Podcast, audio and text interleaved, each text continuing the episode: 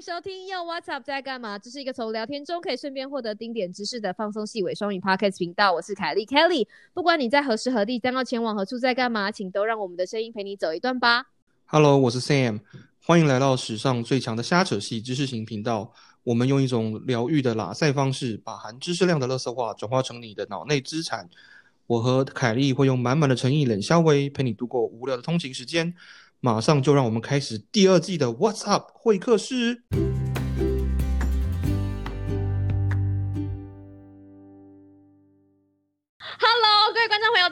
啊！欢迎继续回来。又 What's Up 在干嘛？今天呢是个非常特别的一集。没错，我们今天又有来宾来了，而且一次请到两组来宾。那话不多说，我知道大家听我讲话已经听得很关系关系了。我们也要让大家来听听看今天神秘来宾的声音。我们第一组的神秘来宾是这里胡说的杰西大叔。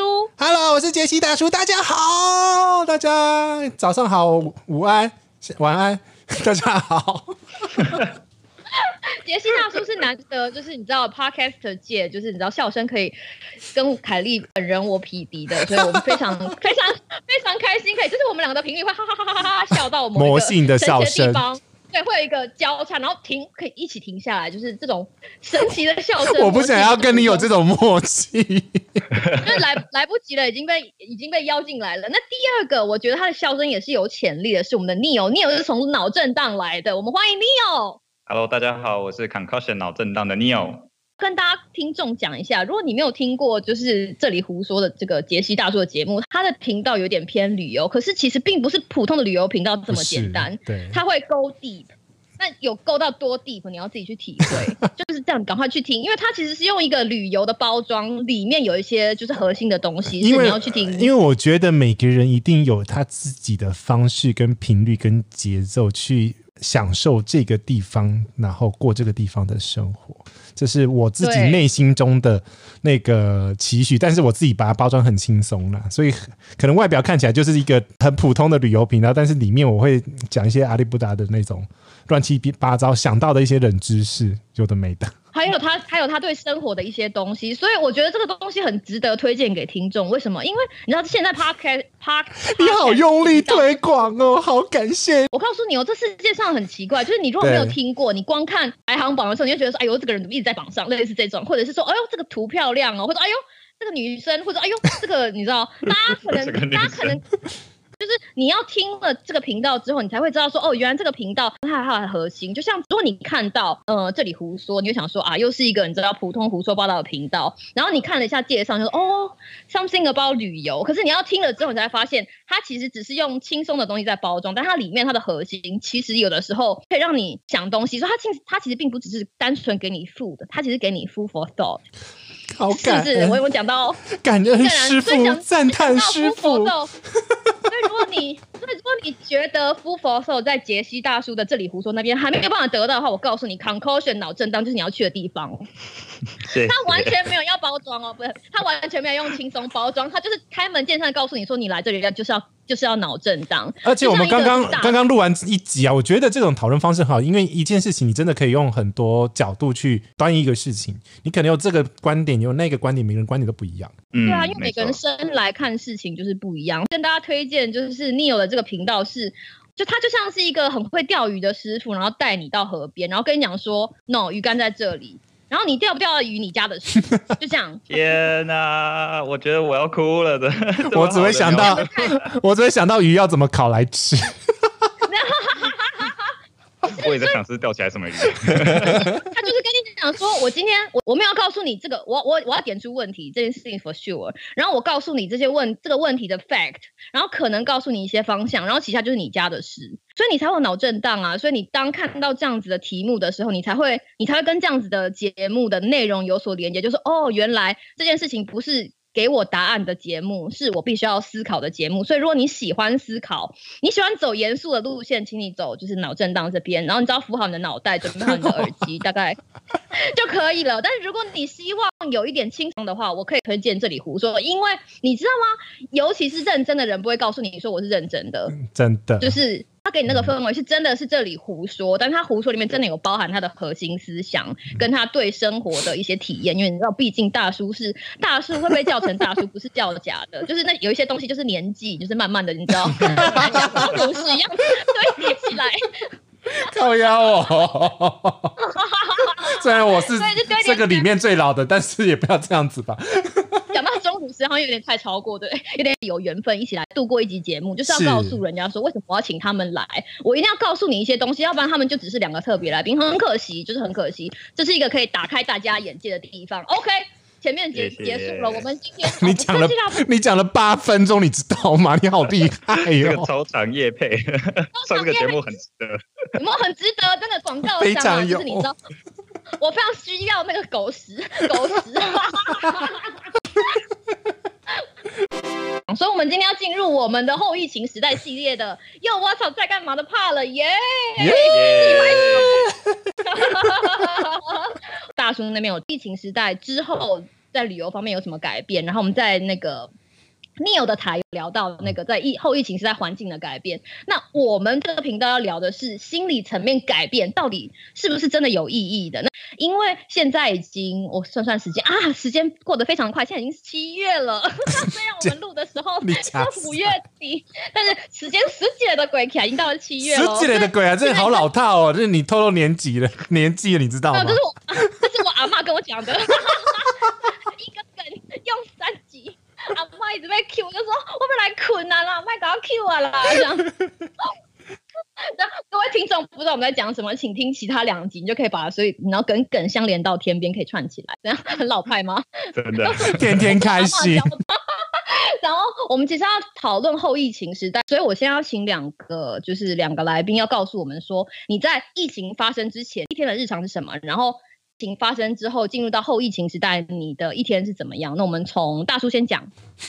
我疫情开始之前哦，疫情开始之前因为是爆发是过农历年前嘛，所以那时候只呃大家还没开始抢口罩，但是我有警觉到这个事情的严重性，所以我回我妈那边的时候是屏东，我妈娘家屏东的时候呢，就去那边药局，那边口罩超多的。我去那边搜 搜刮了两盒口罩，但我因为我知道它的严重性，然后呃，所以我提早有点像超前啊，超超前准备，所以所以我对对对对对，然后呃，我也我也去那个淘宝官网买了 three N officially 官官方旗舰店的口罩，虽然它隔了两个月才寄到。因为那个中间是封闭嘛，所以其实呃，在这之前的来讲，我就是每天就是起床吃吃喝拉撒睡，没什么改变，我觉得啦。但是呃，疫情之后，我觉得最大的改变是我进门的步骤，就是我进门，我现在。嗯，因为我很爱买电器，我门口有放一个那个自动的那个手伸上伸过去就会自动喷酒精的机器，哦，那个很赞，对，那个超赞。因为不用接触嘛，因为能接触的面嗯越少、越越少越好。然后我还买一个次氯酸水的产生器，结果呃，为了要验证这个买到的不是假货，所以我又买了次氯水，就是氯验氯的试纸，来确保它的 ppm 浓度是 足够的。在那个状况下，就是我买了一大堆东西。那我觉得我会，我现在有改变，就是我东西包裹进来的话，尤其是如果是淘宝买的话，我会喷先喷一轮次氯酸水，就是过了这个门的时候，会有很多的简易的动作，会喷喷该喷的东西，然后手也要开始擦过一遍。这是我觉得我最大改变。当然还要是还是有洗手，因为其实呃洗手其实大家都知道洗手其实呃比那个喷酒精还。还要好，所以其实洗手是我也会做的事情。然后因为不要碰到那个洗手乳的机器，我我的洗手乳也是自动的。所以有什么心态上的改变吗？因为我觉得我三月起的时候，我相对起五月我是很紧绷的，超级无敌紧绷。嗯因为那时候根本不知道什么状况，然后又又有疑似社区感染，所以很小心，就是进出都很小心，连那个呃洗手的次数会。加强，所以我那时候我觉得我自己有紧绷到，但是问题是，看着现在的状况越来越呃，也不算放松，但是基本的消毒啊，跟那个戴口罩，科幻对不对？对对对对对对，所以我我心态上有改这样子改变了，对，我刚听到大叔说他很紧绷，我以为他就是一直盯着你知道那个 shopping 卡，想说啊这个东西可能不够，我们要再放一个进去，再放一个进去，再放一个进去。Which is true？我觉得会，我觉得我觉得在消费行为这件事情，我们大家可以来谈。我觉得这件事情是刚刚好是我今天要切切到的重点。但在那之前，我们要先让 Neil 讲一下他的之前，就是疫情前跟疫情后。就是工作上差蛮多，因为我就是在欧洲，但是我其实基本上就是 businessman 嘛，所以需要跑来跑去的。然后我印象蛮深刻，因为二月的时候我还飞了一趟另外一个国家，然后那时候客户还在开玩笑说啊，就是 virus 来啦，就看到我这样过来，因为亚洲人嘛。那我说我就跟他们开玩笑说，对，你们最好跟我保持社交距离，就是把单签一签就是好了这样子。然后，但是但是那时候我们还就嘻嘻哈哈的，然后回就后来回到我住的地方之后。然后呢，本来就 plan 了我要在下一趟 business trip，然后就拜机票不用买了，就登了。对，就登了。然后，然后那个时候其实因为本来也要办一场活动，然后就我们就一直在犹豫到底要不要办，因为那时候欧洲的疫情，西欧已经开始有影了，就意大利已经已经沦陷了。但是其实除了意大利以外，法国就个位数，然后德国个位数，然后那时候就觉得很早期耶，很犹豫，对活动到底要不要取消。然后后来我们就毅然决然直接喊卡了，在政府都喊卡之前，我们就直接说 no 算了，我们就直接取消，然后赶快就宣布说择期再办这样子。然后宣布完之后，就直接哎，所有的商业行程全部都终止，商业活动还是继续，但是行程全部都终止。然后，然后就开始过了没多久，好像一两个礼拜吧，就公司就宣布说，好，从明天开始，就是大家把荧幕抱回家，然后不要再进办公室了。其实我们已经是整个 office 大楼，因为我们是租那种就是办公大楼里面的一个一个一个单位这样子，我们已经是最晚。我们上班上到最晚，其实我们已经一个礼拜的时间，那栋大楼只有我们一间办公室有人进出，撤退撤的最晚，感觉超前部署，但是撤撤退撤的最晚吗？因为我们我觉得是台湾那时候我们的资讯看起来匈牙利就是还不到那个点，嗯，然后再是其实那时候政府还没有完全宣布。所以是其他的办公室是他们是也是因为是外商的关系，他们就自己先撤了这样子，然后我们就比较晚撤。那加上台湾也控制比较好，然后我在的地方又又疫情比较晚传到，所以就大家动作就比较慢这样子。然后自己生活的话，就是就开始从从办公室每天通勤就直接变成没有通勤了嘛。然后然后我觉得心理上变化是蛮大的，因为对我来说，我的通勤时间没有很长，大概就二三十分钟。这个城市其实蛮漂亮的，所以所以通勤对我来说是一个上班之前很重要的一个调整心理状况，然后进入到一个战斗状态的一个过程。它对我来说就是不是美少女变身，但确实就是那样的 一代一个变身的过程。这是什么？怎么会突然出现这种时代的东西啊？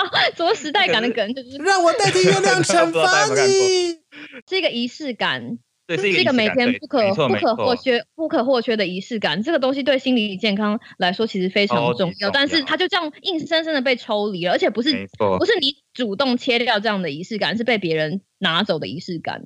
对，我觉得 home office 最大差别应该是这边吧，因为我现在就把我的客厅变成办公室，我去 IKEA 买了一张超大书桌，因为其实我没有书桌，然后我的生活就开始变成从房间到客厅，然后客厅直接就旁边就是厨房，吃个午餐，然后再回到。客厅工作，然后晚上再回房间，所以对我觉得仪式感，然后空间没有切割，其实在一开始的时候让我产生了非常严重的焦虑的状况。然后，但我觉得最近已经完全适应了啦。我觉得现在有找到新的平衡，甚至是会开始觉得，哎，以后可以继续用这样的方式生活跟工作，好像好像也还蛮不错的。你要学习，就是你知道脑震荡的精神。我们不要告诉你答案 就是，不告诉你，就是不告诉你，吐舌头。告诉你一个事实，其实有的时候事情都没有我们想象中这么糟。历史 always 在重复，风平浪静，然后你知道国泰民安，然后突然有个疾病出现了，然后大家觉得啊好恐怖哦，吓得要死。因为未知的关系，所以大家会觉得，你知道有的时候是真的很可怕，有的时候是自己心里加上去的那个很可怕。就像刚刚杰西大叔讲的，在三月的时候，当我们还不知道 COVID nineteen，那个时候根本没有 COVID nineteen，对不对？我们那个时候还叫它呃武汉肺炎。嗯 嗯，对。把资讯通通都拼在一起之前，这种。现实的恐惧，再加上心理加上去的恐惧，其实有的时候并不只是加成，它会放大好多倍。所以第一件事情，大家可能会遇到的是说，就是消消费行为的改变。有，这个我可以分享一下吗？我在二月那个时候，就是我就跟其他在欧洲生活跟工作朋友就聊到这个事情，然后那时候我们就在看台湾的状况，然后台湾当然控制很好嘛，就是一路以来控制其实都算是蛮好的，然后可是我们就看欧洲，就觉得这些欧洲人真的是太扯了，然后我们就决定，我在二月底就开始决定囤货，那时候根本都还没有任何欧洲城市 lock down，那时候我突破我极限，我一个礼拜花了一万多台币，然后就是狂买。买什么？卫生纸吗？就是没有没有没有没有，就是买罐头食物。然后因为不知道欧洲人会不会发生大恐慌，嗯，然后我就是买真空包的肉，然后丢冷冻库。我买了大概三公斤的猪肉，然后买了三只全鸡，然后丢在冷冻库里面。反正就是全鸡。我那时候做好的准备就是我可以四个礼拜、五个礼拜完全不出门，我都不会有事。对，只只要有水有电，我就不会有事。对，所以那时候确实是，我觉得消费形态真的在那个最初期的时候有一个非常非常大的刺激在那个地方，但后来证明他们的补给还蛮顺畅的啦。由由行为学的就是观点来看，第一个会反映的行为改变就是那些最必须的行为，就譬如说我们不会担心说，你知道你的 Netflix 有没有继续缴费，就这件事情发生过。对，你不会担，你不会担心，但你会很担心说你的冰箱里面没有食物，或者是你会担心说你的日常补给，或者是如果你家里有中老年族群，你必须要 take care 的话，你会必须要确定说你的药，就是那些呃，就是有足够的药是不是足够，就是足够我活下来。所以当这种很大的，不管是疫情或者是社会动荡的时候，第一个改变的其实就是消费行为。翻了一下，因为台湾其实发生在发生抢购的时间点是三月。三月十九号，为什么我会知道呢？因为那时候是案例破百例，所以我那时候因为很闲，所以我早上的十点钟就杀去呃 Costco 卖场去观察一下人流的状况。那时候早上十点半的时候是大家狂抢卫生纸，卫生纸抢到呃只剩下一款的状况。但是呢，你如果看那个。隔壁的车子里面放了什么东西？大家都买干粮、泡面那些东西。我就说，你们买这些东西干什么？神经病！又不是台风天，台风天你都没有买那么多，你还你你你你是为了破百利就买这种东西？我自己就哦，算了，我要不是来拍影片，我也不要那个，我我也不会走进来 Costco 这里看这这一切发生，对不对？而且我人生第一次 Costco 结账排队排了半个多小时，我快俩拱了。这是平日嘛，对不对？不是假日。对对对对，平日就是破百例的隔日，就是三月十九号，那个就是一个时间点。而且呃，像是 PC 用这些网络购物啊、雅虎啊，他们那个时间点呢也是爆炸，就是它的订单是一平常的流量的三四倍以上，所以他们原来二十四小时到货的都没有办法二十四小时，而且二十四小时到要隔呃两三天才有办法到，所以其实那种恐惧。感来讲的话，其实很容易被这样子被呃营造出。而且当你发现对，而且当当你发现啊这个东西快缺货了，赶快买，你就上班就算偷看，你还是要打开 Amazon。而且 Amazon 的 Prime 说好了两天会到，那个时候也都会 delay 到四天五天。哎，我你以你以为，因为大家在想的事情其实都一样，大家在大家在害怕的东西其实都很都是一样，就是你知道有一个。巨大的怪物，然后你不知道它是什么，尤其是当你不知道敌人是什么的时候，现实的就像我刚刚讲的，现实的恐慌是一层 layer one，但第二层呢，其实是我们加注在未知上面的恐慌，所以这两件事情的恐慌加上去，让大家觉得啊，好 panic，怎么办？我该怎么办？我要继续买，继续买，继续剁手。可是其实事实上不需要，真的，因为如果今天。就就 stress management 来说，就是当你的压力管理来说，如果今天你有压力，但是你没有办法找一件事情让你把压力排解的时候，压力是会一直升高的。所以当人们本能上知觉到说哦有压力的时候，纵使他找寻的那个方法，就他的出口不一定正确，但是有出口总比没有出口好。这就是为什么有些人在压力大的时候想吃东西，因为他觉得至少我吃东西或者是买东西，就是。这个东西不是出自于哦，我今天很喜欢吃什么，因为我被某某人的就是那照片攻击到，所以让我食欲更 开。嗯啊，只是听众不知道我们三个是夜间部，然后大叔在台湾有的时候都会寄照片给我跟聂友看，然后我们两个就是常常会要不就是眼不见为净，要不然就是去找点好吃的东西来来吃，就是它不是这样子的正向的刺激，它不是真的刺激你的。因为我看到漂亮的食物，你会想到什么？你会有，你会想到一些经验，会跟你过去的经验做连接，会说，哦，譬如说有一天他吃一个叫什么，不知道是什么拌面还是什么东西，有加肉到的那一天，腊肉酱鱼面。对对对对对。然后我那天上班的时候，我不要再想，好烦哦。而且你知道人很有趣，这件事情，我觉得这个东西在行为学上面真的很有趣。你告诉自己不要想的事情，你又会去想。下次你出门的时候，你就告诉自己说：“我今天千万不要抬头看看天空。”你就告诉自己就好。你自己每个人自己回去做一个实验。你要告诉自己说：“我走路的时候不能抬头看天空。”我告诉你，你那天不管你走到哪里，你想要做的事情唯一就是抬头看天空。因为你告诉自己不要做，而且不知道为什么，下次大家可以试试看。所以，我们回到主题，就是你的压力来了，你你你必须要用你的行为对这件事情做反应。不管你是你知道买东西或者是吃东西，纵使它没有办法百分之百消除你当下的压力，但是它至少让你当下的压力得到一个出口。那虽然我们今天来没有办法请到这么多来宾，但是我们两个 case，他们两个都 他们两个都证明了这件事情，而且我也是我自己也是。我们现在回去看，你知道，虽然我我每周很喜欢说这是上帝视角或者是时间视角，但是你现在回去看，事情有这么糟吗？好像也没有，对不对？就譬如说像你有刚刚讲的，其实现在就是你知道匈牙利的食物，就是超商有，就是现在还是全空吗？嗯，没有哎，其实我这那时候其实很快就了解到说那个是一个过度的焦虑，可是我觉得有两个层面啦，一个是一个是对于未来的未知，然后另外一个其实我觉得我后来有持续在两个礼拜。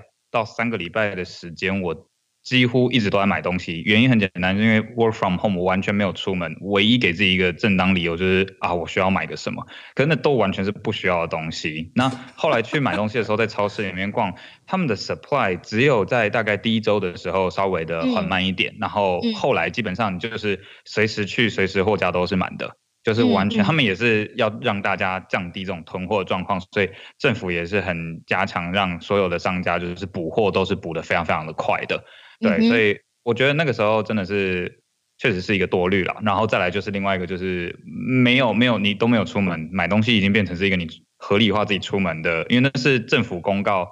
你合法可以出门的理由，所以我就总是要去买个什么东西这样子。哦，OK，所以在匈牙利可以合法出门的理由就是买东西，是这样吗？遛狗也可以。哦，真的，我的我的狗最近就是运动量大增，它。那时候最最有趣的是，那时候就在看允许从事的活动清单，政府有公告嘛，然后其中一个是可以去 barber shop，然后我觉得先想，哇，你们这些欧洲欧洲人胡子到底是有多重要啊？这是什么鬼？就运动我觉得就 OK，可是对 barber 我就觉得，嗯，你需要去 barber shop 吗？这是一个必须的吗？这实在是太奇怪了，对啊。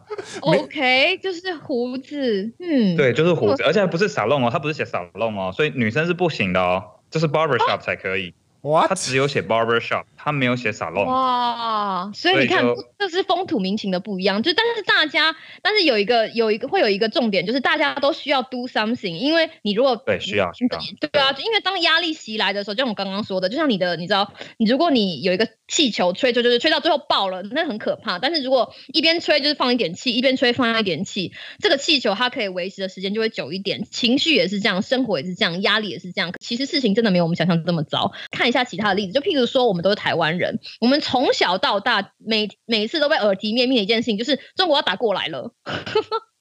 这个是这个例子是这个例子是 Sam 跟我讲的，他就说 Kelly，你想想看，哦，对，Sam 今天没有来，Sam 今天没有来，但他他今天我们今天他有对他没有，他在他昨天晚上为了跟我就是聊这个 round，我们聊了好一阵子，他就一直跟我说 Kelly，我跟你讲，他说你看我们从小到大就知道中国是一个威胁，然后每天都一直活在这样的威胁下，可是。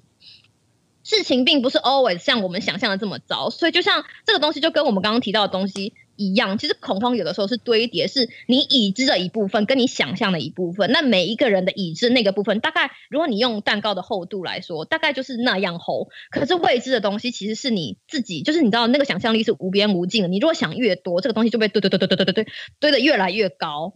是其实是有的时候是这个样子，但是跟事实上就是最后最后的那个恐慌的高度，有的时候。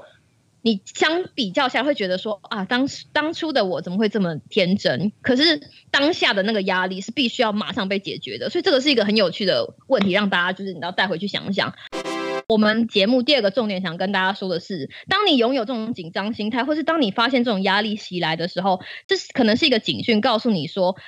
是时候跟你自己好好谈谈，因为可能你对自己的了解没有这么多。就譬如说，你不知道你在紧张什么，你狂买东西，你不知道你为什么想要买这些东西，就是这个方向。老实说，你必须要往内求，不是往外求。所以，在这个时候可以跟自己去对话，比如去台东或者是什么，你知道，找不是就是找一个，对，把你自己从原本的这个情况抽离。抽离，我觉得抽离很重要。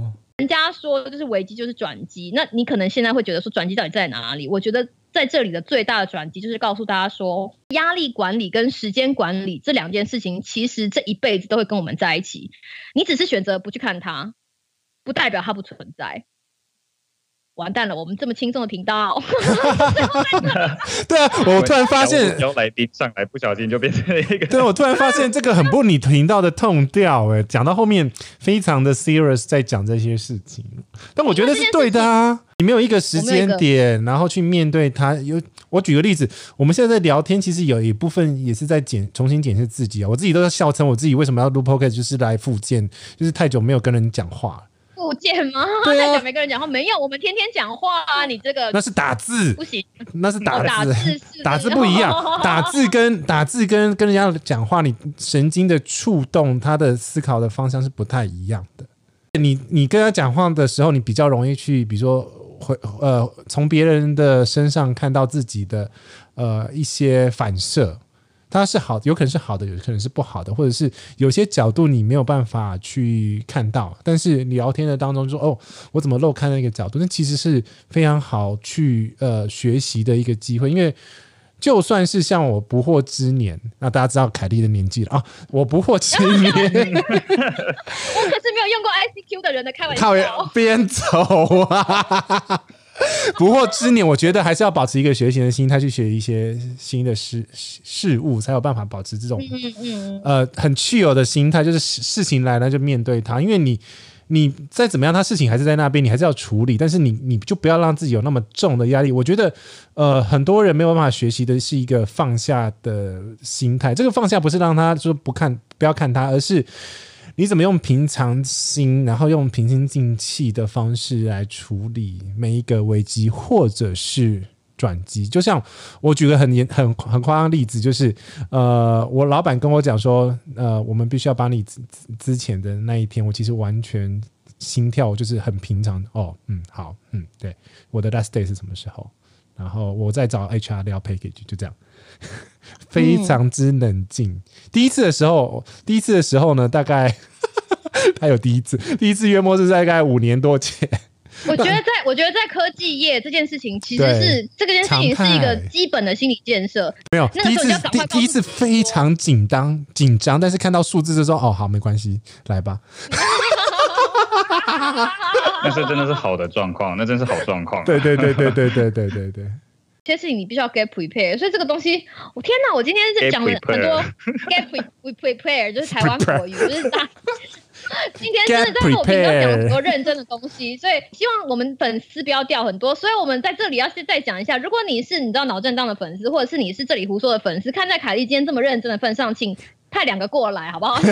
订阅 IG，这又 What's up？底线二零二零，所以这个东西其实在这个时候是一个很好的讨论点，尤其是后疫情之后，这个东西你知道，不管是心理或者是卫教，都要赶快都要赶快把这个东西捡起来，帮大家收拾一下心理，这样大家才可以慢慢的走上那个轨道。因为这个机会过了就过了。如果这集是九月播或者十二月播，我们再再聊三月的事情，或者五月的事情，That's too late。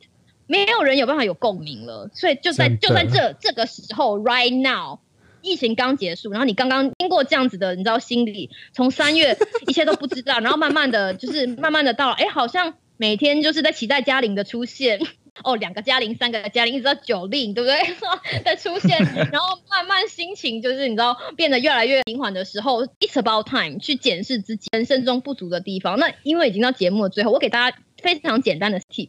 第一件事情，我们讲粗一点，就是你要随时随地准备干爆这个世界。就是这是一个心态，就是当人家告诉你这件事情的时候，你不一定要百分之百遵守，你要说不要。比如说，好比说，所有人都在疯抢卫生纸的时候，计计算一下，发现啊，其实我只需要四捆，我并不需要买到四箱，然后再加上安全存量一个 buffer，还是不需要那么多。